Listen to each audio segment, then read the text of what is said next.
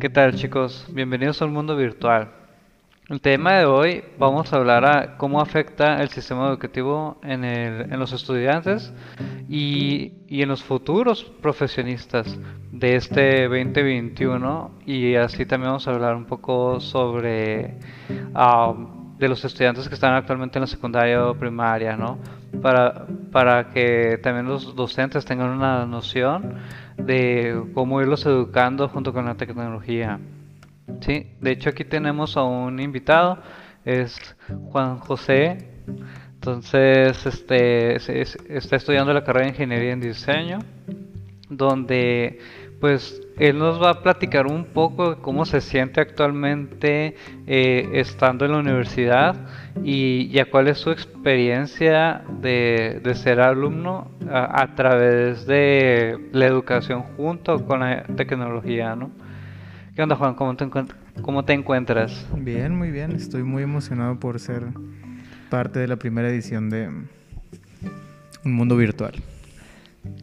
De hecho, este, pues ahorita pues va a ir evolucionando esto. Ahorita estamos como muy, muy casero el rollo, pero, pero va, va a ir mejorando, ¿no? Próximamente, a lo mejor en el- la segunda edición o en la segunda temporada, te vuelvo a invitar. Ya este, pues para que tengas como que más experiencia, ¿no? Apenas eh, vas saliendo del de, um, de ser un alumno, ¿no? Entonces va, va a estar interesante ese, eh, esa aventura que vas a tener por delante. Te voy a hacer una serie de preguntas, Ok. donde la neta es aquí futurear, ¿no? O sea, pues futurear, este, tener como una noción de qué es lo que te puede esperar más adelante, eh, o que vayas teniendo una, una idea, ¿no? Entonces aquí, eh, si te saca de la pregunta, no, no hay bronca, güey. Me puedes decir, las puedes volver a repetir o déjame procesarla, güey. La neta, yo, yo sí me viajo, güey. Entonces, es ahí donde, donde la neta, aquí es que tú vengas y te sientas libre en, en poder responderlas.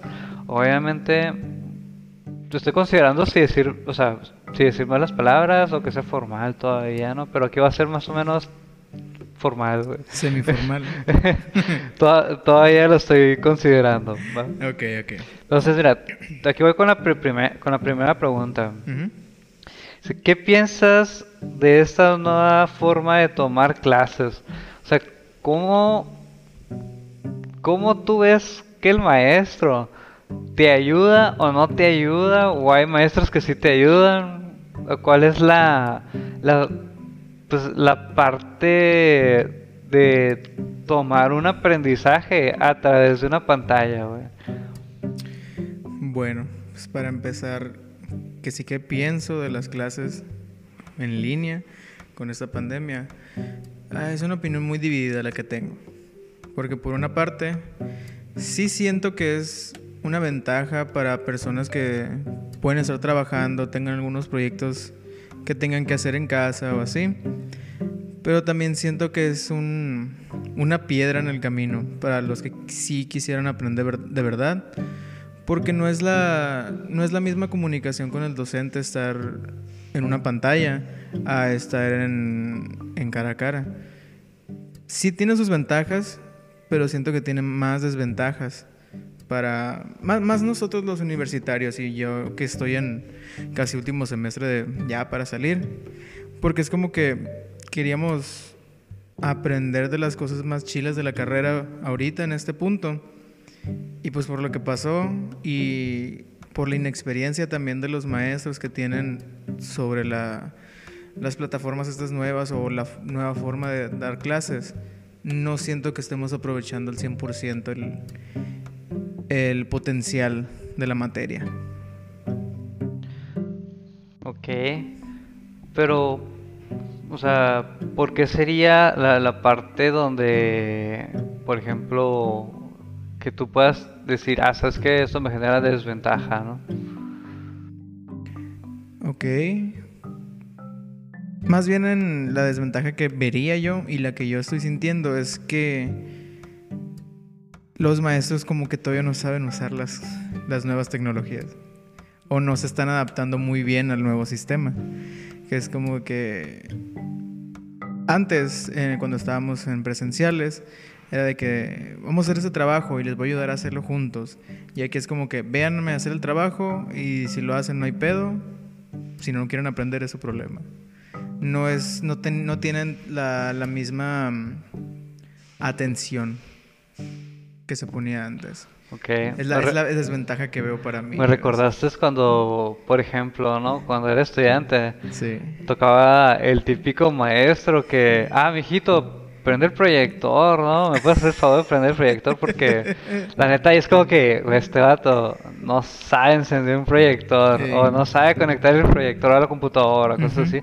Y que sí hay todavía maestros, se me hace. Este, pues no vamos a decir que todos son así, ¿no? No, no todos. Pero, obviamente. pero llega, o sea, llegas a ese nivel de donde no seas flojo, o sea, que, que se dé el tiempo para poder aprender cómo conectar un proyector o encenderlo, ¿no? No, y luego más después de que ya pasó casi un año de la pandemia. Ya fuera para que estuvieran chilos en esa materia, pues. La neta que sí, güey. O sea, de hecho no lo había visto o visualizado de esa forma, ¿no? Eso es un año, o sea, es donde tú dices, ah, los, hubo un momento donde nos quedábamos todos en casa, ¿no? Sí. Es poder aprender, era el 100% de estar en una computadora, qué puedo hacer con la computadora, qué me puede limitar una computadora, todos esos detalles eh, específicamente. A lo mejor siento que muchos ni siquiera se dieron esa, esa chance, ¿no? No, de hecho no. Entonces, digo... O la misma escuela, o sea, decir, ok, todavía vamos a tener otro semestre en línea, vamos a capacitarlos más todavía. De hecho, creo que sí. Eso hubiera sido lo, lo más fregón que las instituciones en general, ¿eh? Voy a hablar. No sé si alguna lo hizo, si lo hizo, pues qué fregón. Ujú. Pero, por ejemplo, que, se, que se, se hubieran dado el tiempo de poderlos capacitar, ¿no? ¿Sabes qué? Existen todas esas plataformas educativas, estas herramientas que pueden Sí. acelerar el aprendizaje del estudiante. Eh, entonces, para aprovechar esos tiempos muertos que los, que los maestros eh, se quedaron, pues, muchos con los brazos cruzados. O sea, muchos, vuelvo a generalizar, eh, otros no, que sí, que sí se agarraban de las riendas, ¿no? De ver, ah, quiero ver qué más puedo hacer y de qué manera que no me detenga el COVID, ¿no? Va. Entonces, eh, sí siento que, o sea, hay un mundo de cursos también en, en- Aparte. en- en internet, güey. O sea, 200 pesos un curso, güey. y te enseña un chingo de cosas. Es un una membresía para un Sí. Skillshare, algo así, no Claro. sé.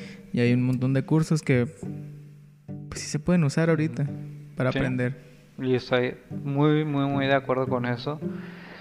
Entonces, la siguiente pregunta eh, sería, bueno, ¿crees que los docentes eh, están usando de manera correcta las herramientas eh, que la institución eh, le- les dio, por así decir?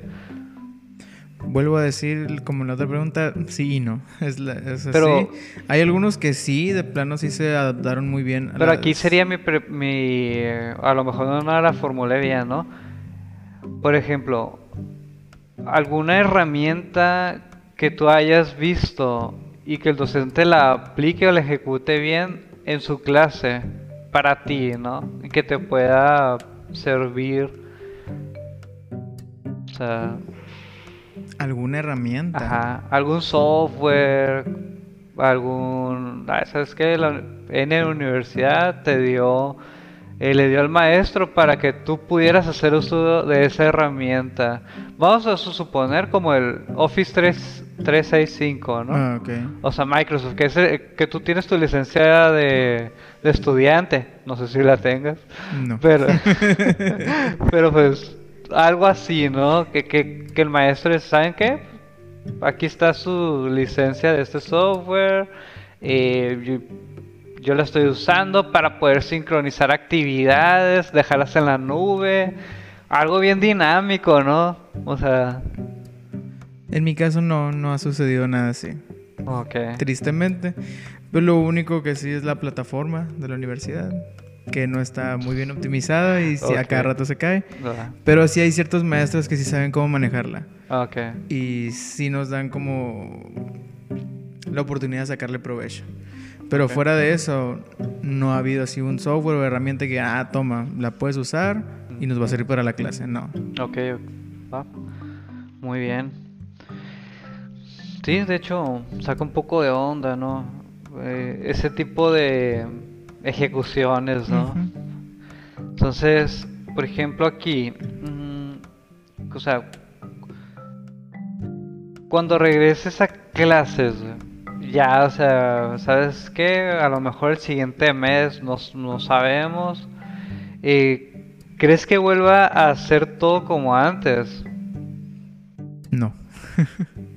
Creo que después de ya todo lo que pasó con esta pandemia y toda la histeria que se hizo, no creo que la- las relaciones en la escuela vuelvan a ser igual. Y, o sea, con los, con los mismos compañeros el ambiente no va a ser el mismo. Siempre va a haber como esa espina de que tengo miedo de que vuelva a pasar. Que, ay, ¿qué tal si me vuelvo a contagiar? O si me contagio, ¿qué pasa aquí? Un contagio masivo. No va a ser el, no va a ser lo mismo. Aparte que siento que van a haber muchas medidas de restricciones que pues se nos va a hacer rutina, pero al principio sí nos va a sacar de onda. Ok. Ok. Por ejemplo, los eventos, ¿no? De las instituciones. Ajá, o sí. sea, todo eso. Mm, por ejemplo, cuando van al laboratorio, o sea. Mm, sí, de hecho. O incluso también en los mismos salones, como hay muchos salones que son de más de 20 personas a lo mejor y son de, de 10 o de 5 nomás y va a ser muy, muy extraño eso, si lo hacen. Pero siento que eso va a ser lo que va a pasar porque todavía, todavía se va a tener el miedo del Y en, COVID. fu- y en futuro, o sea, vamos, sabemos que todavía no pasa eso, ¿no? Pero en futuro, ¿crees que te afecte de manera profesional? Mm. Es que depende, es una pregunta bastante para pensar. ¿Sí? Porque sí puede afectar, pero a la vez te puede beneficiar, no sé. O sea, el momento de tener menos gente en el aula va a ser como que me puedo concentrar más. Y eso puede que me haga más, más chilo en lo que hago. De hecho, yo, yo soy de esos, ¿eh? O sea, entre menos gente había o que no iba al salón Sí. de mi grupo, em, aprendía más, güey. O sea, porque, eh, o sea, era más directo el maestro, se le Ah, hacía sí, más aparte. fácil, güey, dar clases a ese, a esas cinco o seis personas, Sí, porque ¿no? se tenía que concentrar en callar a 10 más para concentrarte en 5, ¿no? Que Pues, traían su desastre todo acá y de que, güey. Entonces, pon tú lo que, lo que tardaba en aprender en cinco horas, lo aprendí Ujú. en dos, güey. O sea, y se notaba un cambio pasado de lanza. No, me pasó varias veces a mí, ¿no? Sí. No, sí, o sea, sí puede haber esa cierta ventaja en términos de que me puede beneficiar en lo profesional. De que voy a aprender más rápido porque voy a concentrarme mejor. Ok. No, sí. De hecho, creo que sí estoy de acuerdo en parte de lo que haces mención, ¿no? Entonces, ¿crees que, por ejemplo, ya sabes que yo soy fanático, ¿no? De las tecnologías aquí, inmersiva, eh, realidad virtual, realidad mixta, Digo, realidad aumentada. virtual. ¿Eh? Sí, sí, de hecho, por eso es el nombre de, de este podcast, ¿no? Entonces, quiero ver tu punto de vista de, de qué manera, pues, tú crees que el uso de las tecnologías eh, sea, por ejemplo, pudiera ser el futuro para la educación. No, sí. Acá, como va todo esto de la pandemia, sí siento que va a ser el futuro. Vamos a estar nosotros en vez de, de nosotros normales, va a ser una computadora, algo así. Pero sí siento que le pueden sacar mucho provecho a las tecnologías inmersivas, a la realidad aumentada, realidad virtual, en términos de la educación, porque, por ejemplo, un niño, un niño con un PDF no lo vas a tener pegado ahí de que, ah, me interesa leer esto. No. Un niño quiere ver algo, quiere, quiere sentir esa experiencia. Y siento que, por ejemplo, quieren enseñarle historia. Ah, pues en vez de leerla, mejor te metemos en la historia. Para que tú seas parte del, del suceso que pasó en vez de leerlo. Y así de esa forma va a ser como que se le va a pegar más. Porque va a estar dentro de la experiencia. Es como que, ah, soy parte de la historia yo también. Y siento que si saben cómo aprovecharla, sí puede ser el futuro para la educación. Ok. De hecho, sí estoy muy de acuerdo con eso porque, por ejemplo, ahorita que la tecnología inmersiva puede entrar, por ejemplo, a nivel universidad, mm, es muy difícil. Siento que desde nivel preescolar es ir educando, ¿no? Entonces que vaya evolucionando el niño junto con realidad mixta o realidad aumentada. Eh, con esa tecnología. Sí, también para que se vayan adecuando a la misma tecnología. Exacto, güey. Entonces es, es, como yo lo estoy viendo, ¿no? No meterlo de golpe en todas las ramas, pues, o sea. Sí, porque nosotros, por ejemplo, unos sí van a estar eh, de acuerdo al cambio, pero hay otros que se les va a hacer, que no, que porque esto se, va a ser un golpe muy fuerte para ellos, pues. Sí. Y no lo van a querer aceptar. Sí, no, de, de hecho, hasta por el miedo de, ah, ¿sabes qué? Eh, el posible desempleo, ¿no? De que hay muchos maestros que ahorita docentes piensan a ese nivel, ¿no? Entonces, eh, yo veo así como que la, la, forma de que no, tienes que aprender, tenemos que aprender a llevarnos junto con la tecnología, a estar agarrados de la mano e ir enseñando, ¿no? Entonces, yo no, yo no entiendo por qué ese miedo, ¿no? No sé, creen que la computadora los va a reemplazar, viendo que no, o sea, la computadora es como la la mano derecha del que, del que la esté usando. En este caso, un maestro. Eh, la, la, computadora no va a hacer todo su trabajo porque no puede, o sea, no, no tiene la inteligencia suficiente y si la tiene no va a ser igual. Y, eh, hace falta el factor humano en eso también. Claro. Y, y ahí es donde entra el maestro. No va a haber desempleos, al contrario, puede que haya más. Sí. De hecho, porque, o sea, si no si no se suben al barco, nos subimos al barco, de poder enseñar esas herramientas. Y va a haber un punto donde la enseñanza de la sociedad en general va a decaer. Entonces, eh, la misma tecnología, tiene, o sea, tiene que buscar, y o tenemos que buscar como seres humanos, en cómo acelerar el conocimiento de estas nuevas generaciones que vienen, ¿no? Sí, de hecho. Nos tenemos que acercar más al mundo de Blade Runner. De hecho, no, me fascina Blade Runner. Es lo mejor. ¿eh? Entonces, ya como última pregunta, ¿no? A lo que estamos aquí uh, platicando, formulando, de que nos estamos viajando un poco. este, podemos agarrar monte y pues ver qué podría suceder en el futuro, ¿no? Y ya va a durar dos días el podcast aquí. sí. de hecho, Ah, de hecho, pero ya está haciendo un poco de hambre, ¿no? Sí, ya, es la hora de comer. Entonces, eh, esta, como última, ¿no? ¿Qué ventajas podría tener el sistema educativo si adoptara de estas tecnologías? A corto plazo, ¿eh? Ahorita ah, agarramos monte y... Sí, ya nos fuimos muy arriba. Sí, entonces... Pues ahorita lo principal, si es en, niveles básicos, va a tomar más la atención de los, de los estudiantes si la ponen ahorita. Porque es como es algo nuevo, a los morros les va a interesar porque les interesa la tecnología ahorita. Y sí siento que eso es lo primero que va a pasar. Si van a poner más atención porque les va a gustar la clase. No va a ser tanto teórico así de que leanme esto, no.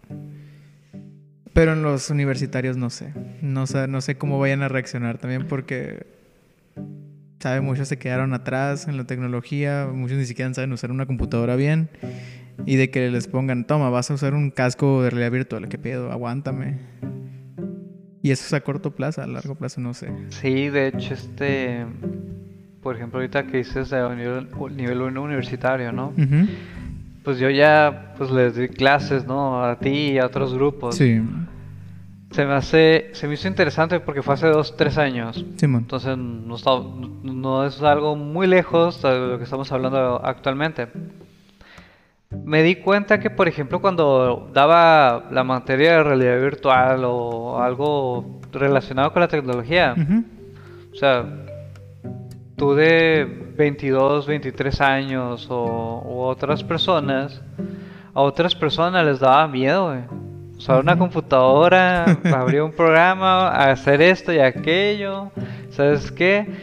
O sea, se ponían a temblar, ¿no? Así como, o sea, qué miedo, ¿no? Ujú. Qué miedo. Entonces yo, porque tienen miedo gente que que ya debería estar como que creciendo, familiarizándose, Familiarizándose. perdón, con ese tipo de, de cosas, porque ese es su pan de cada día, ¿no? No, o sea, sí. así de que tú usas el teléfono, tú usas este, la computadora, o sea, todo el mundo usa un, tiene un dispositivo móvil. De hecho, también me pasó desde que, eh, por ejemplo, había personas que a nivel de universidad no, sa- no sabían eh, encender una computadora, ¿no? Entonces no se me hace mal, eh, pues que, que, que haya llegado a ese punto, ¿no? Pero yo me di cuenta que, que a esa persona le daba miedo, o sea, sí, poder tocar un teclado. Entonces yo dije, "Ay, no, pues préndela, ¿no? Enciende la, la, la máquina. Y vi que no hacía nada, ¿no? Entonces ya también es, la, es como te digo, debe haber existido el factor humano. Entonces la parte que ya me voy a ir un, po- un poco técnico, cuando les empecé a enseñar, por ejemplo, a hacer un entorno virtual, la verdad es que se quedaban así como patinando, ¿no? ¿Y eso para qué va a servir? Ni al caso, o sea, voy a hacer jueguitos, voy a hacer Ah, esto, no. ajá. Entonces yo, ¿qué onda? O sea, saca de onda eh, la mentalidad de, de gente como tú, pues, o sea, que ahor- ahorita ya todo eso está, lo tienen encima, ¿no? Sí, Entonces la realidad aumentada también. Entonces, eh, por ejemplo, hay mucha gente que he visto que, que se impacta con la realidad aumentada, pero es porque es- está en su dispositivo móvil y lo tienen más fácil, ¿no? Ujú, Eh, tener sí. acceso. Y, y eso entra de una manera donde dices, bueno, o sea, ¿cómo puedo crear contenido para el sistema educativo, no?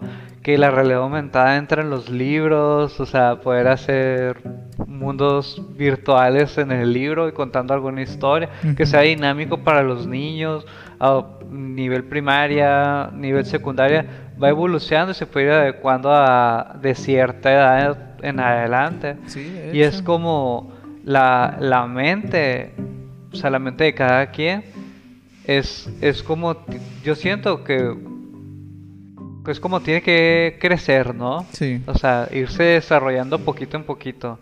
Yo se los daba de golpe y es como que, pues sí, asusta, ¿no? O sea, los asustaba. No, y luego aparte que lo sacas de la zona de confort que tienen ellos.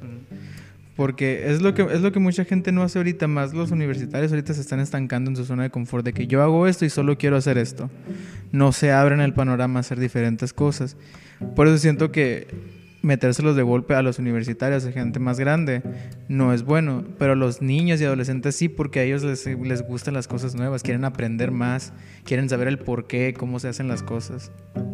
Por eso es que pueden reaccionar de mejor manera Sí. a algo nuevo.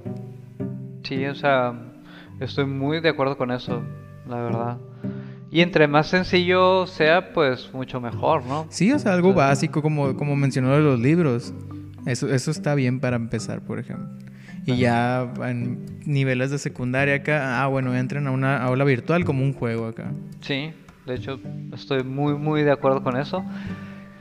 Pues, este, ahorita pues ya sería, pues todo. Igual ahorita voy a, voy a cortar aquí el, el, el tema, ¿no? Más que nada por, por tiempo. Sí. y, y que no hacerlo tan extenso. Entonces, eh, pues te quiero dar las gracias, ¿no? Por este, darte el tiempo, ¿no? No, gracias por Y más que nada, aquí. casi porque es la hora de la comida, ¿no? Entonces nos vamos a poner de mal humor aquí.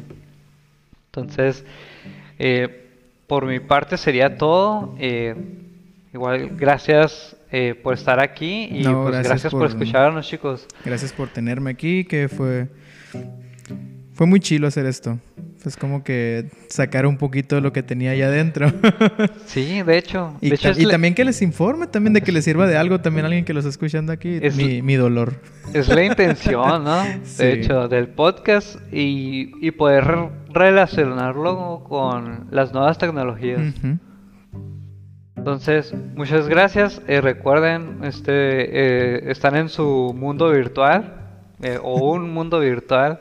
Aquí vamos a andar. Probablemente vamos a estar ah, agregando algunos podcasts semanales o quincenales. Eh, por nuestra parte sería todo. Aún estamos viendo fechas para que se vaya formalizando de manera más concreta este, es- este, este podcast. Gracias. Nos vemos.